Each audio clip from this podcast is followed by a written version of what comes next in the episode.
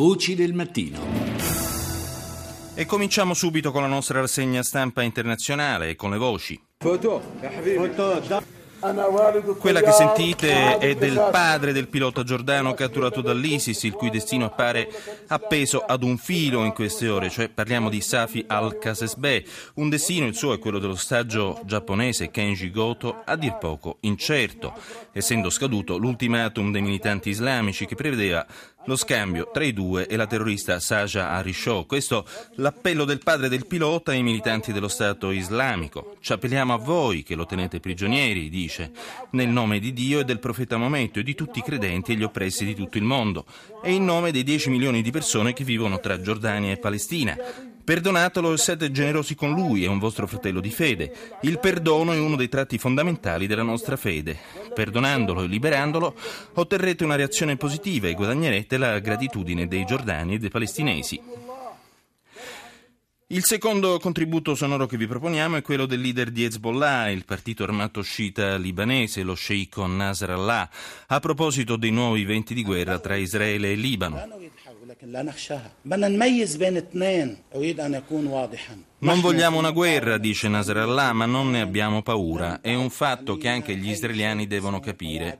Voglio poi aggiungere un'altra cosa in modo chiaro. Noi non seguiamo le regole di ingaggio tradizionali.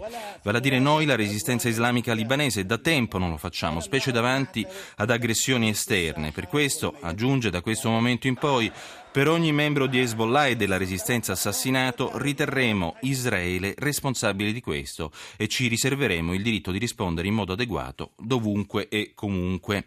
Sulla stampa internazionale comunque ampio risalto, oltre naturalmente al caso del eh, pilota e dell'ostaggio giapponese in mano appunto all'ISIS, ampio risalto dicevamo eh, è riservato al primo confronto tra la nuova Grecia guidata da Tsipras e Bruxelles. Di autentico fallimento parla senza mezzi termini il Frankfurter Allgemeine Zeitung e in effetti è stato subito gelo al primo incontro ufficiale tra eh, Unione Europea e Grecia dell'era Tsipras. Al termine dell'incontro di un'ora tra il vice ministro delle finanze di Atene Yanis Varoufakis e il presidente dell'Eurogruppo, l'olandese Jörn Dijsselbloem, eh, Varoufakis è stato netto. Η κυβέρνησή μας θα πορευτεί με γνώμονα την Il nostro governo, ha detto, continuerà a cercare forme di cooperazione con le istituzioni ufficiali dell'Eurozona e con il Fondo Monetario Internazionale, ma con la cosiddetta Troica che pretende un implemento di un programma economico la cui logica noi la consideriamo anti-europea, non ci sono possibilità di collaborazione. Mi rendo conto che la popolazione greca è passata attraverso prove durissime in questi anni, osserva a sua volta il presidente del gruppo eh, Jürgen Dijsselbloem, appunto, ma la Grecia si è rimessa su una giusta carreggiata e in prospettiva eh, non si devono eh, vanificare certi progressi. Eh, io credo che il nuovo governo sia determinato a trovare soluzioni che possono andare bene a entrambe le parti, sottolinea Dijsselbloem, eh, ma eh, la Grecia è, eh, diciamo, sia per la Grecia che per la sua popolazione, ma anche per l'Eurozona. Siamo giunti appunto alle 6 e 9 minuti, abbiamo in collegamento il primo ospite, vale a dire Yunis Tofik, scrittore docente di lingua e letteratura araba all'Università di Genova, scrittore iracheno, eh, quindi con una eh, sensibilità particolare anche per quanto riguarda appunto eh, l'ISIS e dintorni. Intanto buongiorno Tofik. Eh, buongiorno a voi. Allora, eh, Tofik, la Giordania è messa sotto pressione dall'ISIS, eh, lo abbiamo visto appunto con la questione dello scambio dei prigionieri, il eh, ricatto insomma, messo in pratica dallo Stato islamico. Come mai il regno scemita viene in qualche modo visto come un potenziale anello debole della catena? Ovviamente esistono vari fattori, in questo senso il Regno eh, è entrato a far parte della coalizione per cui eh, ha dichiarato guerra all'ISIS, diciamo così.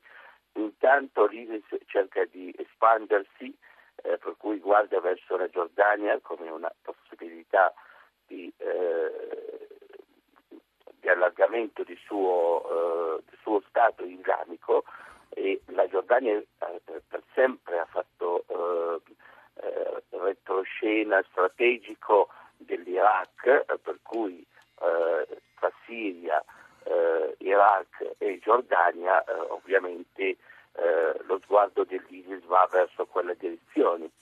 Certo, ma eh, al tempo stesso, diciamo, eh, lo stesso Papa nel suo viaggio in Terra Santa nel maggio scorso ha eh, sottolineato l'armonia che regna nel regno scemita, non soltanto tra cristiani e musulmani, ma ha sottolineato anche la capacità di eh, accoglienza eh, appunto di, della Giordania, che appunto al suo interno ha ehm, un gran numero di rifugiati siriani, un, un ulteriore potenziale eh, elemento di destabilizz- destabilizzazione, sono almeno 600.000 no, i profughi siriani siriani attualmente presenti nel paese, almeno ufficialmente. Eh, diciamo anche questo eh, può questo essere un ulteriore fattore no? di, che pesa, come anche la convivenza tra eh, palestinesi da un lato e maggioranza diciamo, di origine beduina, se vogliamo definirla in questo modo, dall'altro. Ecco, eh, sono di, diciamo, delle potenziali crepe. Eh, è chiaro che lì si cerca in qualche modo di eh, inserirsi, ecco, se così si può dire. C'è anche poi il fattore però dei fratelli musulmani, di cui si parla poco.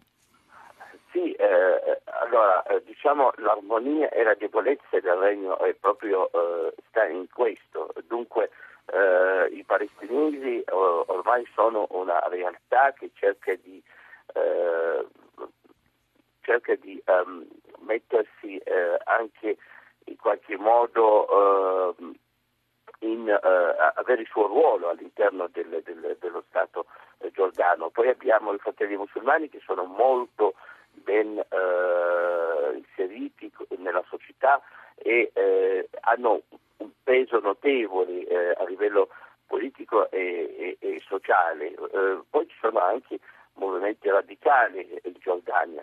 Eh, poi c'è questa convivenza appunto con eh, i cristiani. insomma, può essere un Stato ideale, laico, che non piace molto ovviamente all'ISIS, eh, ma anche possiamo dire che eh, la Giordania oggi rappresenta l'unica isola felice all'interno di questo gran eh, oceano di conflitti che eh, ormai passa dal, dall'Iraq alla Siria, al, al Libano, alla Gaza fino in Egitto. Certo.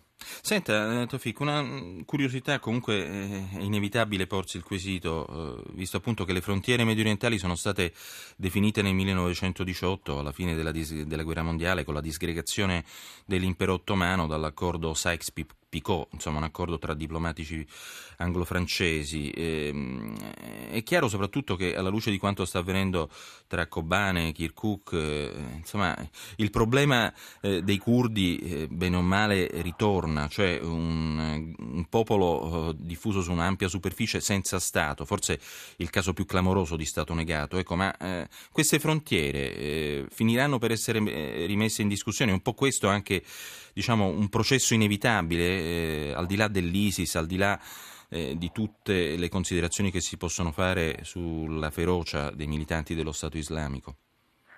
Vedi, eh, dai tempi di uh, Bush, della guerra uh, contro Saddam, si parlava del nuovo Medio Oriente e dal mio punto di vista questo è il nuovo Medio Oriente. Medio, si modificherà di sicuro anche perché eh, il problema curdo non può continuare eh, a lungo eh, in quanto eh, è un popolo ormai, soprattutto in Iraq, ha una forma statale eh, solida eh, che poi ha tutto il necessario per essere un vero Stato, gli manca solo l'accesso al mare, diciamo.